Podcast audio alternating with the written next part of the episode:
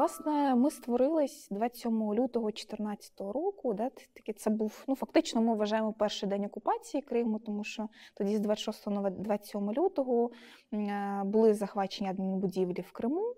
От і ми, якби я пам'ятаю, як ми прокинулись 27 лютого 2014 року, зідзвонилися з Сівгіль Мусаєвою, з Алімом Алієвим, да, і вирішили, що треба щось робити, тому що ми тоді самі не розуміли, що відбувається в Криму. От і першою такою реакцією в нас було просто створення сторінки і е, писати про те, що там відбувається. Ми контактували з нашими друзями-блогерами, журналістами і так далі. От, але зрозуміли, що е, окрім інформування, це ну це занадто мало, да, і е, почали активною допомогою займатися військовим. Тоді там постачали їм і бронежилети, і їжу, і так далі. Допомагали журналістам там перебувати, і почали допомагати переселенцям з Криму вже з 3 березня 2014 року. Ну і власне, отак от вимовлювалася така ініціатива, яка почала допомагати спочатку журналістам, військовим і переселенцям. Потім ми плавно перейшли в допомогу людям зі сходу, тому що ну до тебе звертаються на гарячу лінію. Да? Ти ж не можеш відмовити, тому що вони не з Криму переселенці, а зі сходу переселенці. От і зараз це така організація, яка займається як Кримом, да, і моніторингом порушень прав людини, і акціями прямої дії. Тобто, е, якщо якась подія відбувається, ми на це реагуємо, йдемо або під посольство Росії, або на Майдан, там ще щось. Займаємось міжнародною такою допомогою, е, там беремо участь у написанні резолюцій різних заяв і допомагаємо переселенцям як з Криму, так і зі Сходу.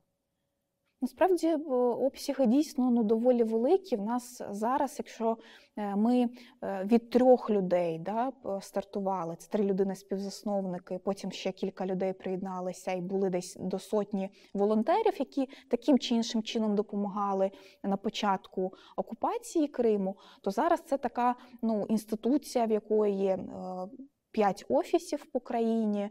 Е, це майже ну, 50 співробітників. Але чому так багато? Багато хто в нас питає, да? Е, тому що ми займаємось прямою допомогою людям. Це юристи, які в, суд, в судах представляють людей, е, це юристи, які таку пряму теж допомогу надають людям. Це соціальна робота і соціальний супровід людей. Тому, якщо говорити про кількість допомоги, це тисячі людей. Ми останнього разу, коли рахували кількість клієнтів нашої організацій, тобто людей, які до нас звернулися, то це було більше ніж 215 е, здається, тисяч людей, які отримали напряму допомогу або ну, шляхом е, там якихось консультацій юридичних, соціальної такої супроводу. Да? От тому це зараз вже це велика кількість допомоги. А тоді, коли ми це все починали, зрозуміло, що ми не думали, що це може перерости в якусь таку от роботу. За два з половиною роки е, окупації і взагалі військових дій на сході ми можемо говорити, що не з'явилась ні стратегія по роботі е, з Кримом, як ми говоримо про е, стратегія реінтеграції Криму, не з'явилась стратегія по реінтеграції Донбасу, по роботі з тими людьми, які живуть в Криму і на Донбасі. Тобто бачення держави, що робити з цими територіями, де йдуть військові дії відкриті, да, звідки виїжджають люди або живуть люди, фактично е, змушені там, ну як такі як заручники. Е, цього немає. Певний запит, звичайно, що на спільну роботу він є. І Ми там пробували різного роду таку співпрацю у соціальній сфері. Наприклад, ми минулого року запровадили інститут радника з питань переселенців з Міністерством соціальної політики. Ну, Ми це пробували, да, якби чи допоможе, чи не допоможе В принципі, це хороший був інструмент роботи, але е, нам би хотілося, щоб держава, окрім того, що вона щось е, можливо там е, заявляє, да, це були дуже конкретні кроки.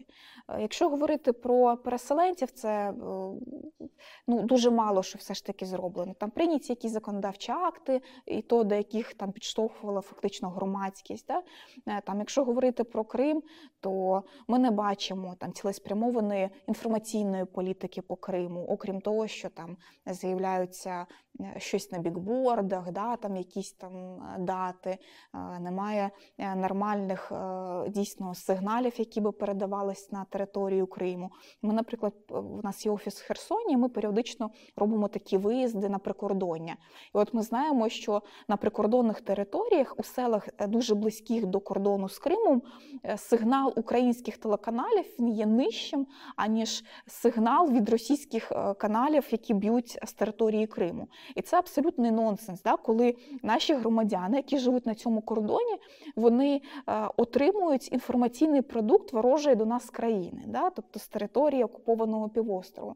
І тому, е, коли ти починаєш копати в усіх от таких от деталях, да? дійсно, як працювати з тими людьми, е, ув'язненими на території Криму, дійсно теж немає досі фонду якогось, який би міг би допомагати цим родинам політв'язнів. Тому що зараз це все відбувається точково. Потрібно зібрати кошти там на адвоката Алі Асанова, там ми це, е, ну ми, я маю на увазі громадськість, да, там це робить. Потрібно зібрати е, кошти е, там на родину Саші Кольченка, щоб його мама поїхала. І громадськість там це робить. А це могло би бути абсолютно таким відкритим з інститутом наглядача, якоїсь якоїсь наглядової ради, якимось фондом, який б міг контролюватися як державою, так і громадським сектором, міжнародним міжнародних, можливо, якихось людей е, запрошувати.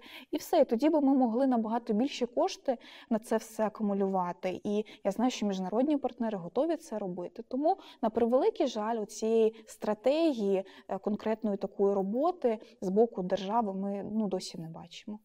Питання в тому, що у нас військовими діями на сході виправдовують е, більшу бездіяльність е, ну, протягом цих двох з половиною років. Да? І е, дійсно заяви по Криму вони є. Там і президент постійно про це е, говорить, там і прем'єр-міністр періодично заявляє, там і так далі. Але якщо говорити про дуже конкретні кроки, які би могли полегшити життя людей, от їх якраз не робиться. Я наведу інший приклад, а потім відповім на ту а потім ну, розкажу да, про іншу частину.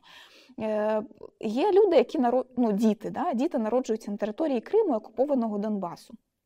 Для того ж тепер, щоб отримати свідоцтво про народження дитини українського зразка, е, цим батькам потрібно е, це все робити через суд. Тобто вони йдуть потім до е, певного суду. Е, так вони зараз за спрощеною більш-менш процедурою це роблять, і то це громадськість е, домоглася. Але все одно це судова процедура, яка займає інколи там від двох днів, це прискорена процедура, да, до півтора місяця трьох місяців. Якби кримчанин, у якого народилася дитина, міг би це зробити в адміністра... через адміністративну процедуру. Тобто приходить він у відділ РАКСу, е, показує Окей, да, цей окупантський документ, його не треба визнавати. Цей окупантський документ, просто взяти до відома да, дані, які там містяться в цьому документі. І е, людина б отримала цей е, український зразок. То людина, яка живе на території Крима і отримала таку швидку послугу від своєї української держави, вона б до цієї держави ставилася б набагато набагато краще. І таких кроків не треба говорити там про великі стратегії. Дійсно, я стратегію не маю на увазі, знаєш, документ. Я маю на увазі в першу чергу е, конкретні кроки. Не обов'язково писати красивий документ, який виконуватися не буде.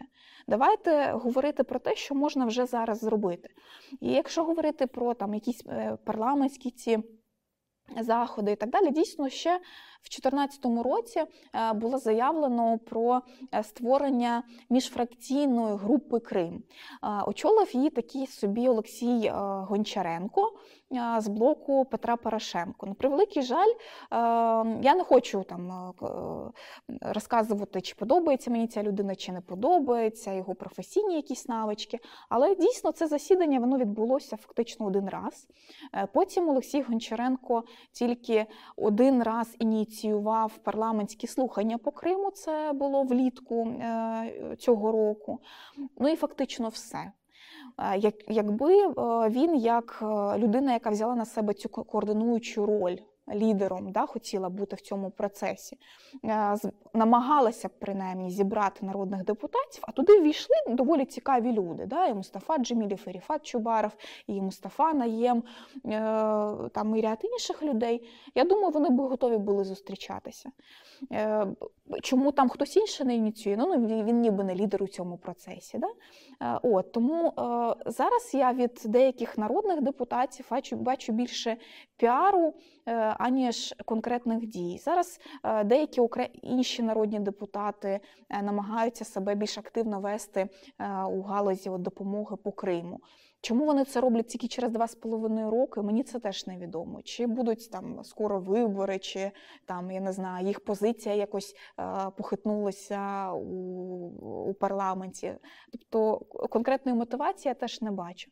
От тому добре, що вони це роблять. Добре, що вони долучають до цього громадських журналістів, хоча б через два з половиною роки. Але мені би хотілося б, щоб е, це були дуже дуже конкретні кроки, не просто заяви щоб, е, якщо потрібно, збирати людей під е, російським посольством на площі.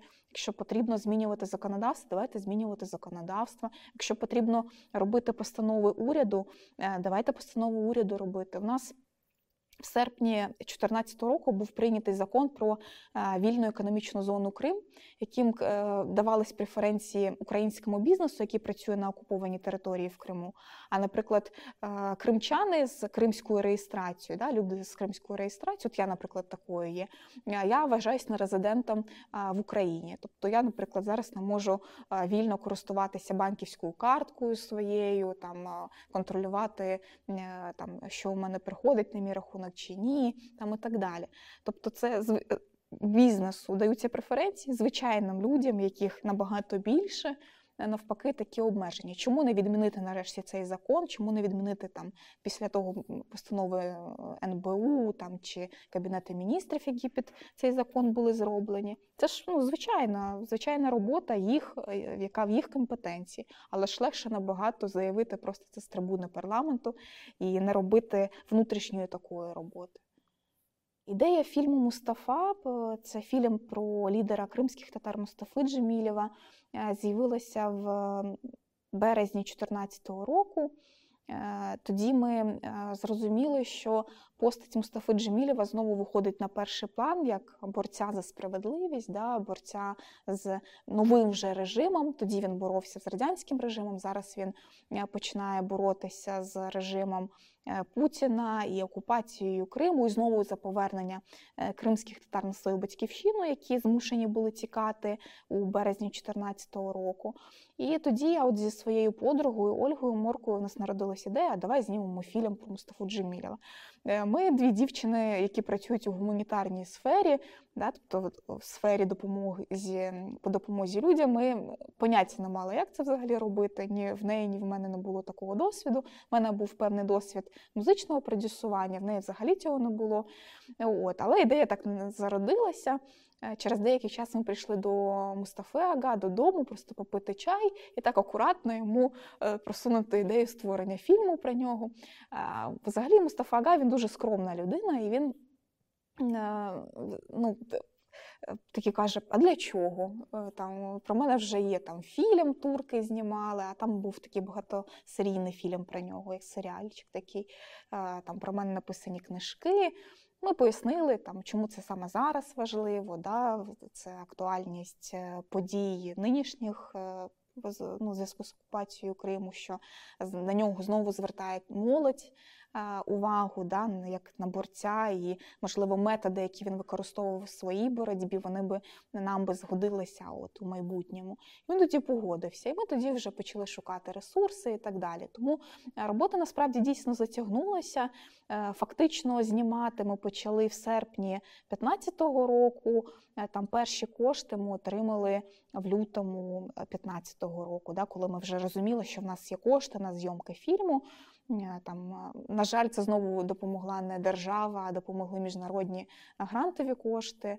Там нам нет дав 50 тисяч доларів. От фактично це та сума, яка нам вистачила да, на зйомку фільму. Українці, звичайно, дуже активно долучились до процесу, і е, там нам більше ніж 250 людей пожертвували 150 тисяч гривень. І це було так для нас символічно, що от українці, які живуть по всьому світу, українці, кримські татари, да, вони жертвують на фільм про е, Джемілєва. От залучено до процесу було е, доволі багато людей. І там по багатьох країнах ми проїхались. Ну, мінімум 5 країн ми відвідали. Да? Ми зібрали майже 30 інтерв'ю е, по всьому світу. Е, от Знімальна команда була близько 20 людей. Ну, як знімальна, да? тобто хтось знімав, хтось монтував, потім хтось над звуком працював, хтось інтерв'ю брав. І нам ми, наприклад, працювали з Вахтангом Кіпіані. Він дуже крутим таким у нас інтерв'юером був. Там Фіма Чупахін, це такий доволі відомий музикант, який з Сережею Бабкіним працює, і з Сенсеєм колись працював, е, свій Acoustic Quartet має. Е, от він на всю музику повністю прописував. Були музиканти з Криму залучені, які от співали те, що фільми, були художники, які малювали певні ілюстрації. Тому через те, що фільм був цікавий дуже багатьом людям з різних навіть середовищ, да, ніби які е, і не мали ніякого відношення до кримських татар, от, але дуже цікавились е, цією всією темою, то вони долучились до процесу. І Фільм дійсно вийшов в нас не просто про там такого красивого доброго лицаря Мустафу Джемілєва, да? а все ж таки багато в чому вийшов саме про кримських татар, тому що ми там і про депортацію розказали, і про рух повернення на батьківщину, і перший період проживання вже на землі в Криму. Е, от, І там і 14-й рік ми трохи захопили. Тому, звісно, що через призму життя Мустафи Джемілєва ми розказали трошечки, принаймні, про е, весь кримсько-татарський народ.